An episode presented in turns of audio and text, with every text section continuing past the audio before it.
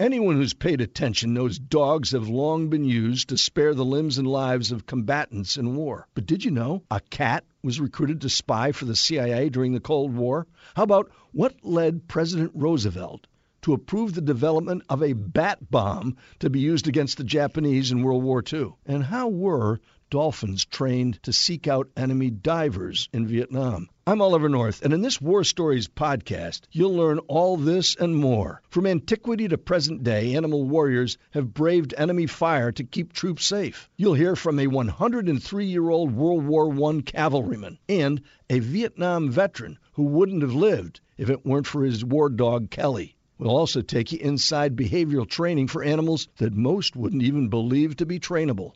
And we'll take you through some war dog training at Lackland Air Base, where four legged warriors learn how to sniff out everything from drugs to explosives. Come on with us as War Stories goes to the dogs. Are you hiring? Do you know where to post your job to find the best candidates? With ZipRecruiter, you can post your job to 100 plus job sites with just one click. Then their powerful technology efficiently matches the right people to your job better than anyone else. That's why ZipRecruiter is different. Unlike other job sites, ZipRecruiter doesn't depend on candidates finding you, it finds them. In fact, 80% of employers who post a job on ZipRecruiter get a qualified candidate through the site within one day. No juggling emails or calls to your office. Simply screen, rate, and manage candidates all in one place with ZipRecruiter's easy to use dashboard. Find out today why ZipRecruiter has been used by businesses of all sizes to find the most qualified job candidates with immediate results. And right now, our listeners can post jobs on ZipRecruiter for free. That's right, free. Just go to ziprecruiter.com slash strive. That's ziprecruiter.com slash strive. One more time to try it for free, go to ziprecruiter.com slash strive.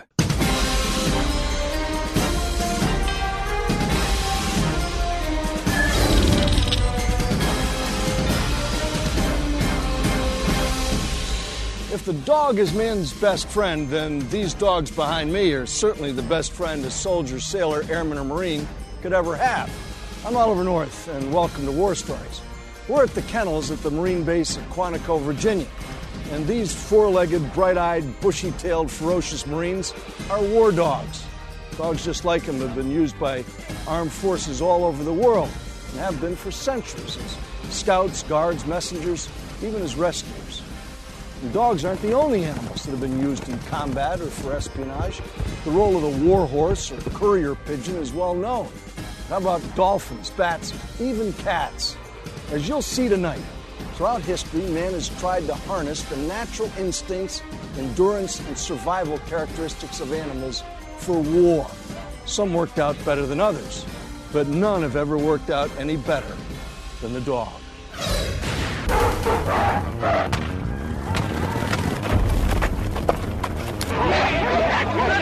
In the fierce heat of combat, dogs were a common sight in history's bloody battlefields, and one valiant dog became a Greek legend as early as 431 BC. The Greeks were attacking a uh, Corinthian uh, citadel, and the citadel was surrounded by uh, 50 dogs. And uh, somehow the Greeks managed to kill all of the dogs except one, whose name supposedly is uh, Soter.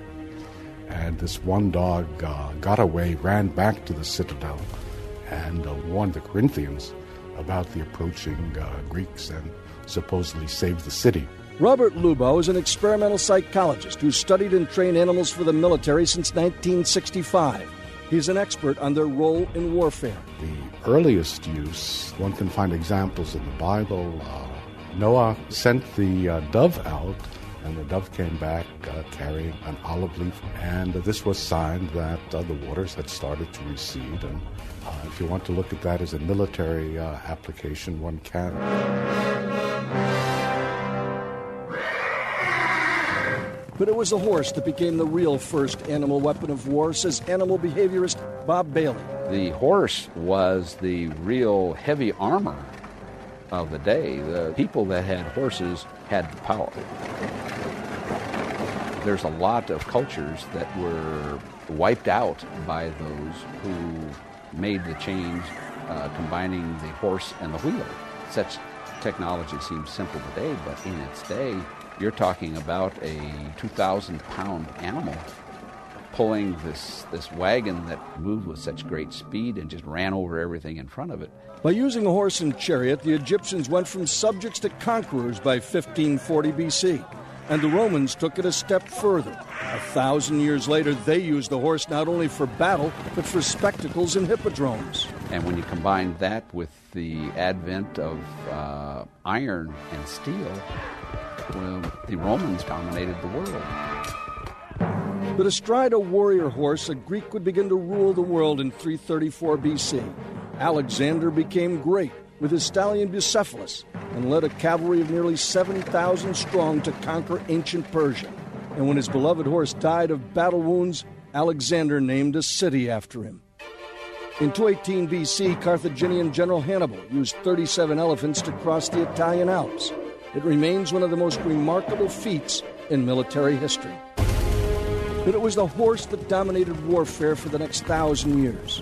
The dogs were also there as sentries, messengers, and his companions, and joining them on the battlefield was the lowly pigeon. They were used essentially as messengers uh, to send uh, messages of victory, messages of defeat, uh, calls for help, and uh, they were very, very effective. When Napoleon was defeated at Waterloo in June of 1815, it was the pigeon that brought back the news. But the camel held an edge over the horse in desert warfare in the 1860s. In America, the horse again proved its worth in the bloody Civil War. Robert Patton, grandson of World War II General George Patton, is an acclaimed author and military historian. The horse cavalry uh, in the United States military probably reached its peak in the Civil War, and one thinks of, of some of the people that we all know of George Armstrong Custer on the north side, uh, Jeb Stuart on the southern side. There's a kind of literal rising above the muck of the battlefield simply by being on horseback that I think gives cavalrymen, rightly or wrongly, a sense of glory and romance in a tradition of military history. You're looking at pictures from World War I. Mules and horses straining to move heavy equipment mired in mud. Dogs laid telegraph wire. It was a time of chemical warfare and gas masks for man and beast. Cavalry were the impact group. They were the ones that blew open the enemy lines. These were the, the forces that attacked and had the, the banners in, in, flashing in the sunlight. 103 year old Abe Kaler from Indiana was part of the dauntless American cavalry in World War I. He signed up for duty in 1915. I lied to get in. I was 16. I told him I was 18. I'll never forget what the guy told me. He says, Kaler, he says, if, you, uh, if you're lying about your age, he says, they're going to put you on a rock pile in Leavenworth. I said, what the hell would they think of this country if he backed out of the war? They said, all right, get the hell in there. I went. Kaler and his horse Dusty went to the Panama Canal as part of the 12th U.S. Cavalry, Troop D. You didn't look after Dusty, you had to walk. And walking was something that a cavalryman didn't do. Then Private First Class Kaler remembers his first encounter with the menacing Panamanian jungle. I got the hell scared out of me. I was on guard the first night. It was just a solid wall of, of jungle. And I'd walk up to that one place at the very edge of this clearing. And it seemed like something was there would always say, Who? That scared the living hell out of a kid from Indiana that hadn't been away from home in life. 12,000 miles away in the Western Front, Allied infantrymen were busy fighting the Great War in the mud soaked trenches of Europe, and the horse was becoming obsolete. Well, horses in World War I were on the edge of being inadequate, certainly, and um, uh, an, an outright joke. Sending cavalry ranks against machine guns and entrenched infantrymen was only suicide. And that is one of the reasons why tanks were developed. The Nazis were um, launching armored columns in, in Blitzkrieg. Uh, the United States Army was still training with horse cavalry, and as a result, had a lot of catching up to do in the very, very first months of World War II. But we'd use the horse again on the battlefield 60 years later in Afghanistan. Marine war dogs take a bite out of the Japanese. That's next. on War Stories.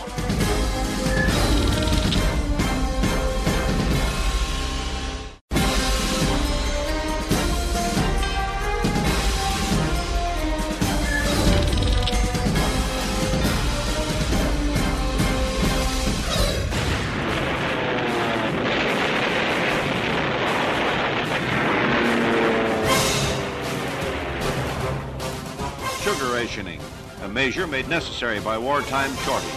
It was a time of struggle and sacrifice in 1943. I didn't want to go in the Army uh, Veterinary Corps. I wanted to go where the action was, and uh, the Marine Corps sounded like they might have some. 23 year old Bill Putney left his Virginia farm to join the U.S. Marines. But as a licensed veterinarian, he found himself assigned to something new the Dog Corps. He became the commanding officer of the 3rd War Dog Platoon. So you get orders to Camp Lejeune as an infantry officer As an infantry officer. to teach infantry tactics Yes, to war dogs and their handlers. that's correct. Tell me about the dogs. Where'd you get them? The first 40 dogs we- got came from the Army Dog Training School in Fort Robinson, Nebraska. The other dogs, most of them were Doberman Pinschers because the Doberman Pinscher Club of America said they would recruit all the dogs that the Marine Corps needed. We still, however, did take dogs from individuals that wanted to enlist them in the Corps. They didn't give them to us. We promised to give them back when the war was over.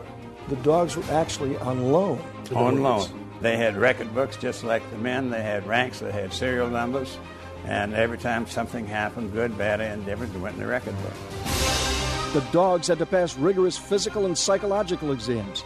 Tests included obstacle courses, mine detection, and training with live ammunition. And if anything would preclude them being a, a Marine, uh, they were rejected. We decided to train dogs for mines because the Japanese were beginning to use uh, mines with a lot of ceramic stuff in them. And we had little steel traps about so big. You could stick your finger in it, and it wouldn't hurt. So we take the dog down the trail, and the dog could see it. The handler made sure he put his foot in it. And when he put his foot in it, of course, it clamped on his foot. And then to do that two or three times, and the dog would begin to look for it. Step in it two or more, three more times, and then they begin to smell for it. How did you pick the dog handlers, the Marines that are going to be with them? We probably picked them the same way they do. Some gunnery sergeant down in Parris Island pointed his swagger stick and said, You're going to the dogs. After training, each dog was worth an estimated $50,000. On a cold November day in 1943, Dr. Bill Putney, with 74 dogs and 110 men, left Camp Lejeune and traveled 3,000 miles by train to California's Camp Pendleton. Many of the tough Marines, especially the elite Raiders, weren't very pleased. What did those guys think about the war dogs? They didn't think much of us. They didn't want a bunch of dog people in their camp. Until one night, and, and an old gunnery sergeant had told my sergeant, he said, you know, the raiders and the paratroopers raid each other, scamps and steal stuff. And so my sergeant says, well, let's uh, have our people walk in their posts with their dogs. The uh, paratroopers got inside of our camp. The sergeant blew his whistle, and all the, the guys ran to get away from the dogs, and they'd meet a German Shepherd or a Doberman Pinscher standing up on his hind legs and howling and, and screaming. And from that day on, the uh, Raiders thought we were heroes. They were proud of us. March 1944, the 3rd War Dog Platoon shipped out of San Diego Harbor in a rickety old Navy transport, the USS Skinner. We didn't know where specifically. We, we knew we were going to Pacific, and we knew we were going to the jungle because that's what we were training for. Tell us about the transit across. I mean, people get seasick. Do dogs get seasick? Dogs got seasick, but they got over it sooner than we did. And I have a confession. The ship was rolling and rocking and rolling and rocking, and I went to the porthole to throw up, and we were still tied to the docks. For 57 days, the dogs and their handlers made an agonizingly slow trip across 6,000 miles of ocean. One dog died of the heat. The salt water was tough on the dog's paws. The dog's feet stay wet like the same as you and I. It's going to get infected because the natural oils are going to break down. And that's when we discovered our first use of condoms. We discovered, found out that if we put powder between the toes and cotton and wrapped them with cotton, and then put on a condom and wrap them again, that the, the water couldn't get in. Finally, the USS Skinner reached Guadalcanal. By now, it was in U.S. hands and a staging area for the upcoming invasion of Japan. At 0600 on the 21st of July, 1944, the 3rd Marine Division hit the beach, and the fierce battle for Guam was on. The 3rd War Dog Platoon came ashore and plunged into the dense jungle to ferret out the Japanese. You could just walk around with no fear at all. What was the bravest thing you ever saw a dog do? We had a dog by the name of Rocky. Rocky was a real man, very, very alert, very devoted to his handler. And uh, so Korff took his handler took Rocky and walked down the uh, trail. The dog alerted and jumped into the bush. And the Korff went in behind him and saw a pair of spectacles hanging on a bush. And he said, I knew that wasn't right. So he started firing. He killed four Japanese and was parrying a Japanese officer with his sword when the rest of the patrol got down there. And Rocky had one of them like this right down on the ground, just standing right over him. 25 gallant dogs gave their lives helping to liberate Guam from the Japanese. Here are some of those heroes Bunky, Missy, Kurt, and Skipper. Bill Putney wrote this book, Always Faithful in Their Honor. I'll tell you right now, all of them were good. They were unbelievably good, magnificent. Putney earned a Silver Star, but he never forgot his four legged warriors, and in 1994, 50 years after the invasion, he saw to it that this memorial in Guam was built for the dogs who so valiantly served as Marines. Why did FDR approve the idea of a bat bomb? That's next on War Stories.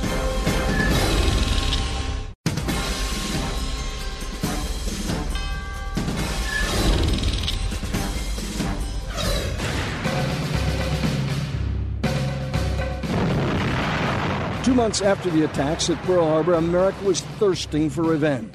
Ideas and letters poured into FDR's White House. One came from a friend of Eleanor's, Dr. Lytle Adams. He was a colorful 59 year old inventor from Irwin, Pennsylvania, who suggested using bats to bomb the Japanese. FDR thought it was a good idea and wrote this memo to OSS Director Bill Donovan. Quote, This man is not a nut. It sounds like a perfectly wild idea, but is worth your looking into. I went from a zero to, uh, you know, Doc Adams telling me, oh, you're going to be an officer. Denny Constantine was a California high school kid who loved bats. At 17, on a vacation in Carlsbad, New Mexico, he met Doc Adams, who immediately asked him to join his top secret bat bomb crew. I was delighted that I might be of some use to suddenly realize that my services were desired by my country for its, its defense. Doc gave his crew military uniforms with rankings they didn't have. He managed to get uh, whatever it took uh, in the way of uh, labeling and told them to get busy with a needle and thread. So they did. it was mainly for cover to keep people from asking questions. We don't ask questions around here. You know, spies are shot. But the project was serious business and received a reported $2 million in government support. It probably really blossomed when he uh, visited Carlsbad Cavern and saw the, uh, the bat flights and got to thinking about the, the possibility of attaching tiny incendiary bombs to individual bats, dropping by the thousands over enemy territory, assuming they'd fan out and go onto various nooks and crannies and start jillions of fires, Japan in this case, where most of the buildings would burn fairly readily. The bat of choice was the Mexican free tailed bat, which numbered in the millions and survived on insects. Bats uh, are generally capable of, of packing pretty good loads. A lot of them have to carry their babies in flight. Each incendiary device was attached to individual bats by means of a string and a surgical clip and the clip would be attached to loose skin of the chest of the bat. The bomb itself was in a plastic like container containing essentially napalm, it had an igniter attached to it, which would set it off. As soon as they'd hang up, the individual bats would have been free to escape because they'd chew the string attaching them to the tiny bomb. A thousand bats were placed in these egg crate trays, giving each animal its own private cubbyhole. 26 layers of crates were then placed inside this bat bombshell where the temperature was about 35 degrees. They could be easily transported by uh, chilling them down. So they'd go into a physiological state resembling hibernation, and then they could be warmed up when you're ready to use them.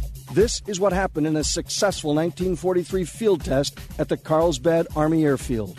At high altitude, a B 25 Mitchell bomber jettisoned a bombshell filled with a thousand sleeping bats. At 4,000 feet, a pressure sensitive parachute opened, slowing the bombshell's descent into warmer air. The bats awoke and flew into buildings where they dropped their tiny practice bombs of cornmeal. This, as it proved uh, in time, would, would work. The next day, the brass wanted to see a small demonstration with napalm. Six bats were loaded up with napalm capsules and chilled down. But when a camera flashed, all hell broke loose. They assumed they could photograph them and they wouldn't take off flying. But they misjudged, and the bat suddenly warmed up and took off. And there were only several of them, but uh, they lost a few buildings, as I understand. The bat set fire to the brand new base, as you can see from this photograph. It was both a high point and a low point for the project. That dampened uh, the enthusiasm. So, talk about awkward situations. Shortly thereafter, interest in developing bat bombs dwindled. We were now focused on developing the atomic bomb. Next on War Stories, the Cold War brings new enemies and new challenges, like training a cat to spy on the Russians.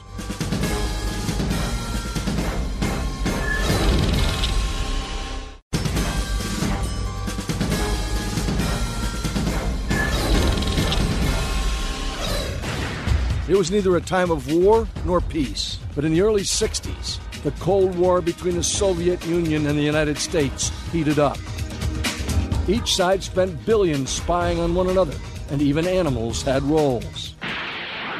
Russia established its leadership in rocketry, successfully launching two Earth satellites, the second carrying a dog. One always feels threatened if uh, someone knows your secrets and you don't know their secrets. There was tremendous fear on both sides that uh, what was a Cold War might become a hot war.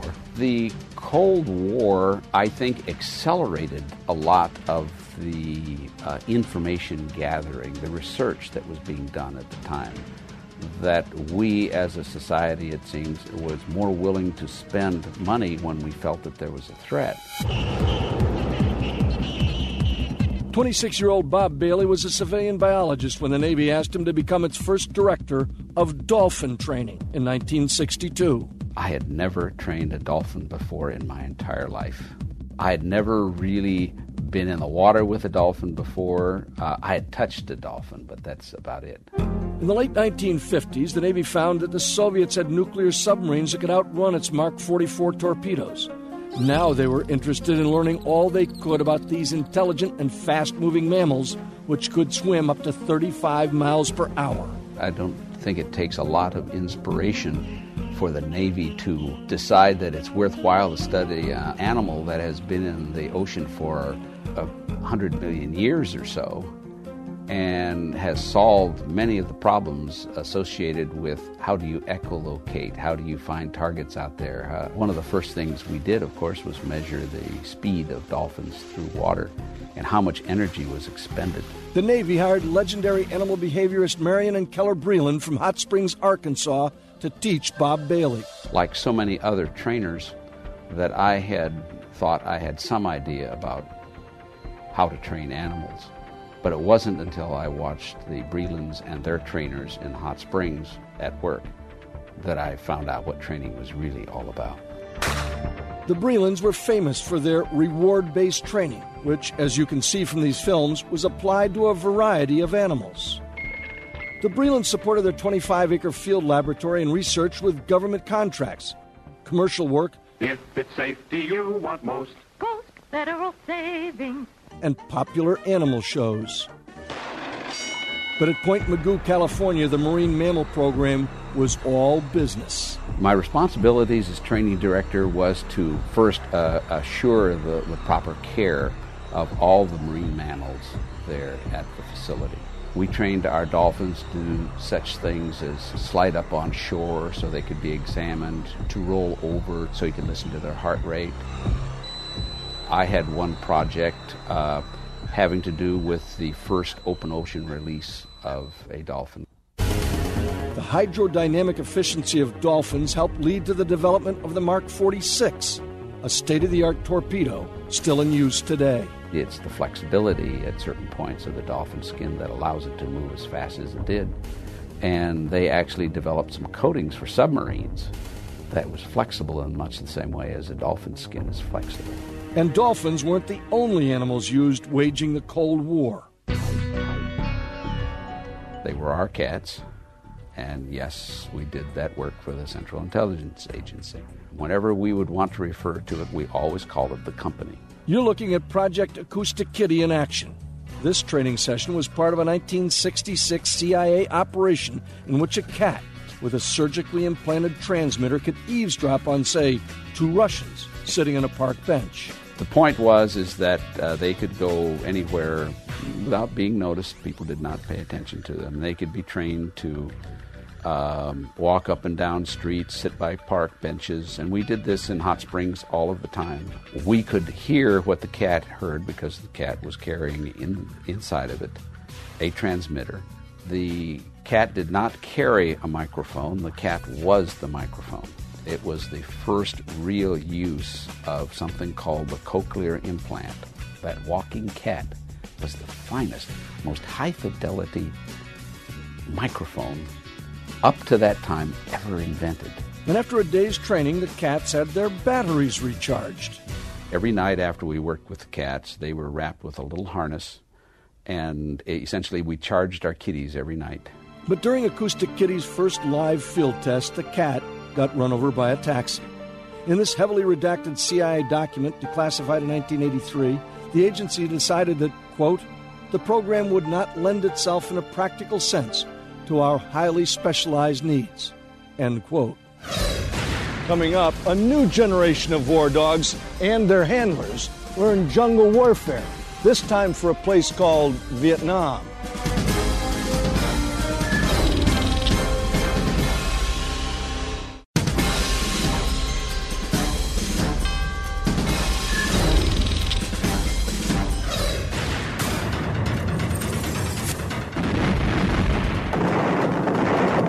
1970, the Vietnam War raged into its eighth year, and the animal warriors were there. Near Bong Son, South Vietnam, 20 year old Army Private First Class Johnny Mayo was mourning the death of Tiger, his mind detecting war dog. What happened to Tiger, Johnny? It was only second or third mission. We were walking a, a fairly dense uh, undergrowth area, like a hedgerows. He worked left, and like he was trying to crawl under a limb all of a sudden there was just a large explosion. He's probably no more than eight, ten inches from me. And his eyes are looking into mine.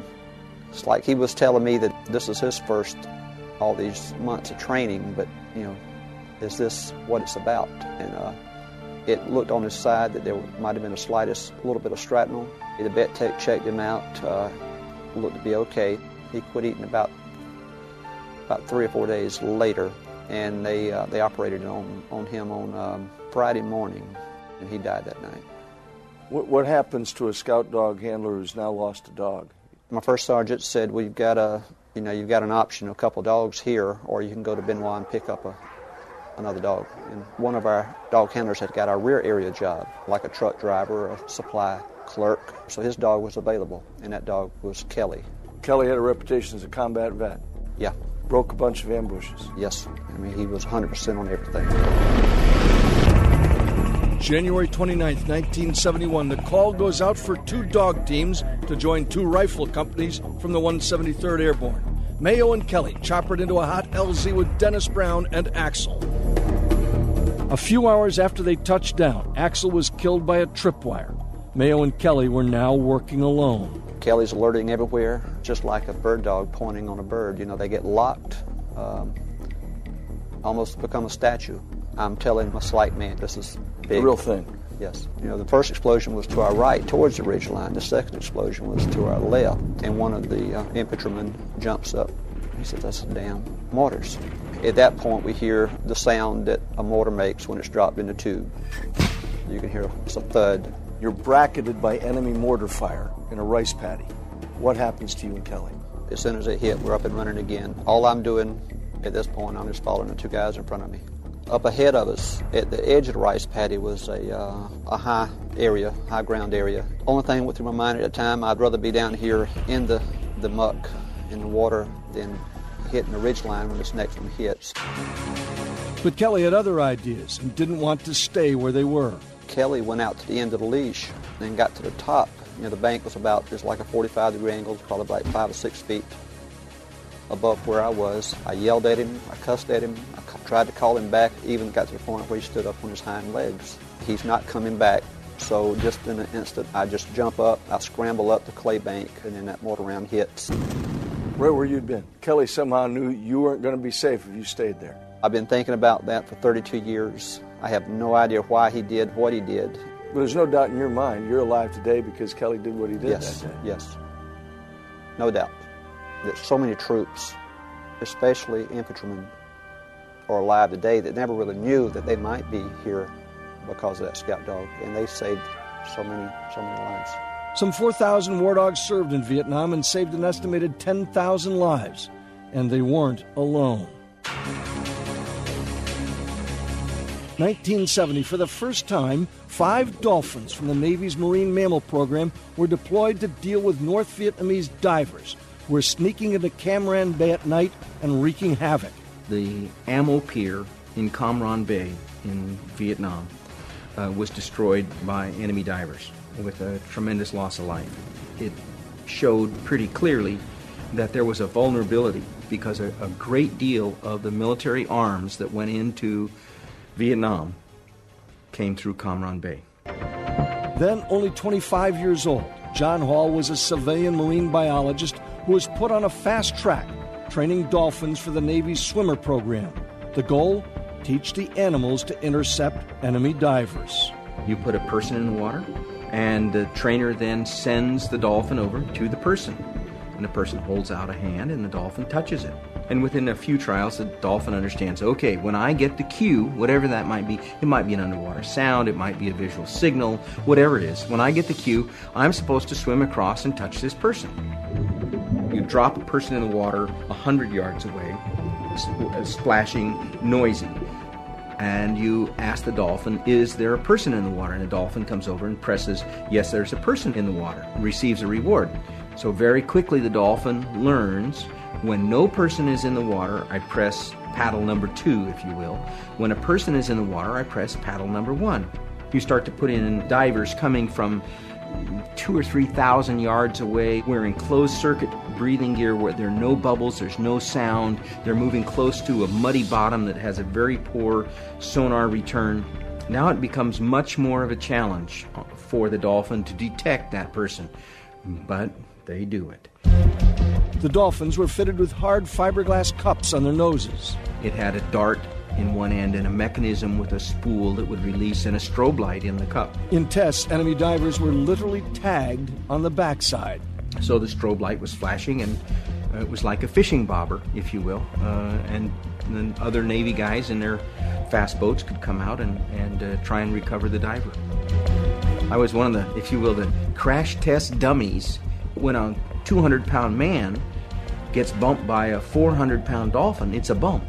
And we quickly learned that, that getting bumped by a fiberglass cup left substantial bruises. It wasn't that the dolphins were angry by any means, it's just they're big animals and they play rough. But playing rough worked. For the year the Dolphins were in Cam Ranh Bay, there were no attacks. But when they left in 1971, the pier was destroyed by an enemy diver. The mammals were deployed for the second time in 1987, this time in the Persian Gulf, where they protected American command ships, like the USS La Salle. And during the 1996 Republican National Convention, dolphins were used to patrol San Diego Harbor for saboteurs. Coming up, we'll take you to Lackland Air Force Base, where all of today's war dogs go to boot camp.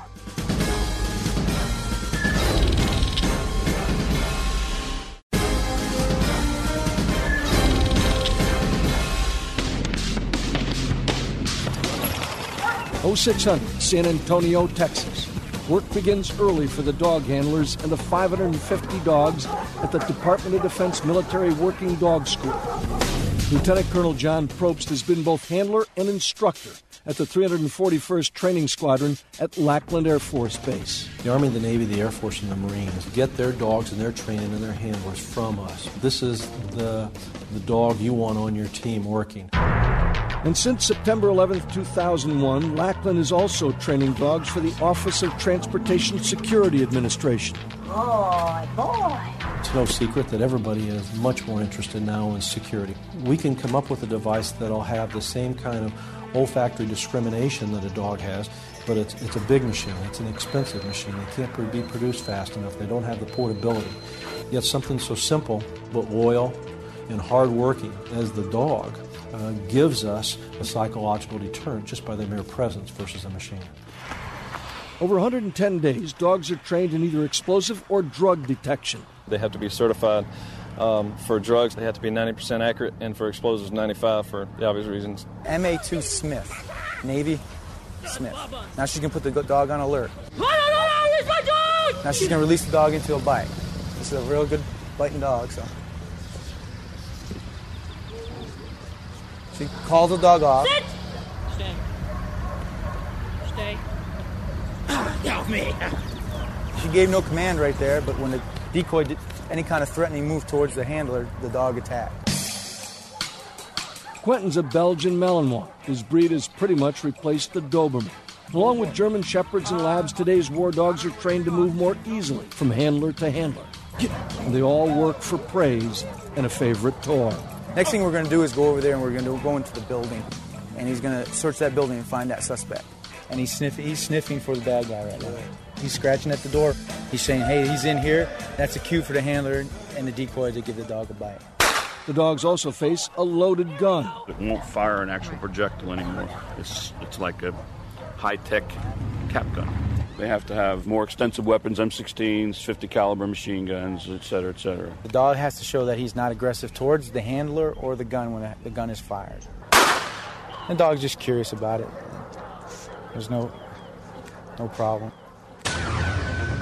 Across the base, another class is underway using real explosives. The average dog will take us about 60 days to train in explosives.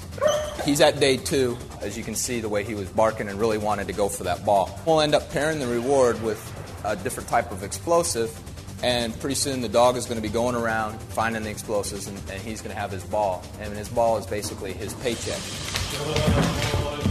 The drug dogs learn how to search luggage. By the end of the day, the handlers write up the reports on their dog's performance. But unlike their handlers, the dogs head home for dinner in air conditioned comfort. Each dog has its own amount, and it's very important that our folks uh, get those diets correctly. So, if a dog is needing some type of medication or a medicated diet, that we serve the right meal plus the amount. It's a controversial issue. The dog is a piece of equipment, it has a federal stock number. But unlike any other piece of equipment, the care that that dog gets through the veterinary services far exceeds and is much different than the kind of care some mechanical pieces of equipment get. Okay, this is Dax, and this is a, basically a uh, vaccination appointment for him. He's going through his semi annual physical today. They're really an athlete, and we need to keep them in, in top condition. Our number one priority is for us to breed dogs and get puppies and raise these puppies and watch the puppies as they grow because these give us behavioral mile markers. The second goal is to make them into soldier puppies. These uh, two young ladies, uh, Holly and May, uh, have actually just had some litters. The Labrador retrievers that we have here have actually been granted to us by the Australian government the ability to find uh, hidden materials was actually a heritable trait in this breed. Stay tuned for more war stories. That's an order.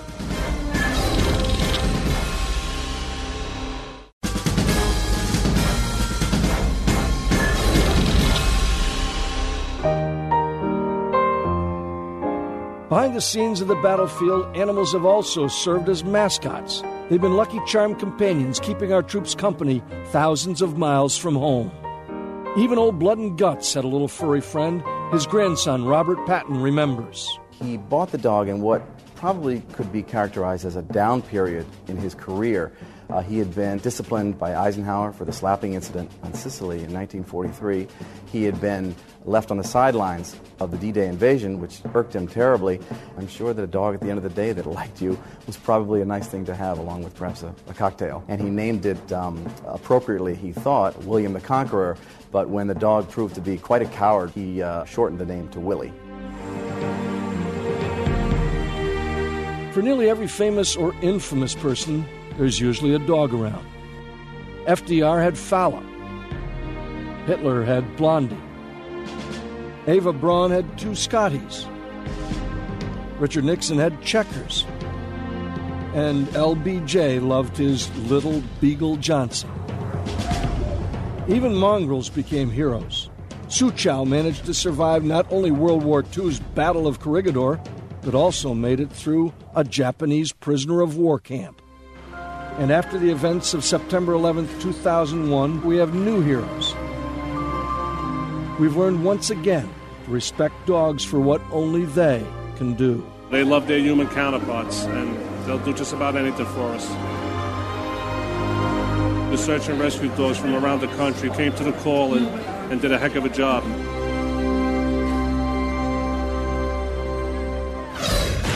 As a Marine, Semper Fidelis means always faithful, and so it is with man's best friend. From the very first time an animal like this crept up beside a human being to share warmth and food, an unbreakable bond was made. We also owe thanks to those who train these creatures, great and small. They've helped keep our nation safe from those who would do us harm. Theirs is a war story that deserves to be told. I'm Oliver North for War Stories. Good night.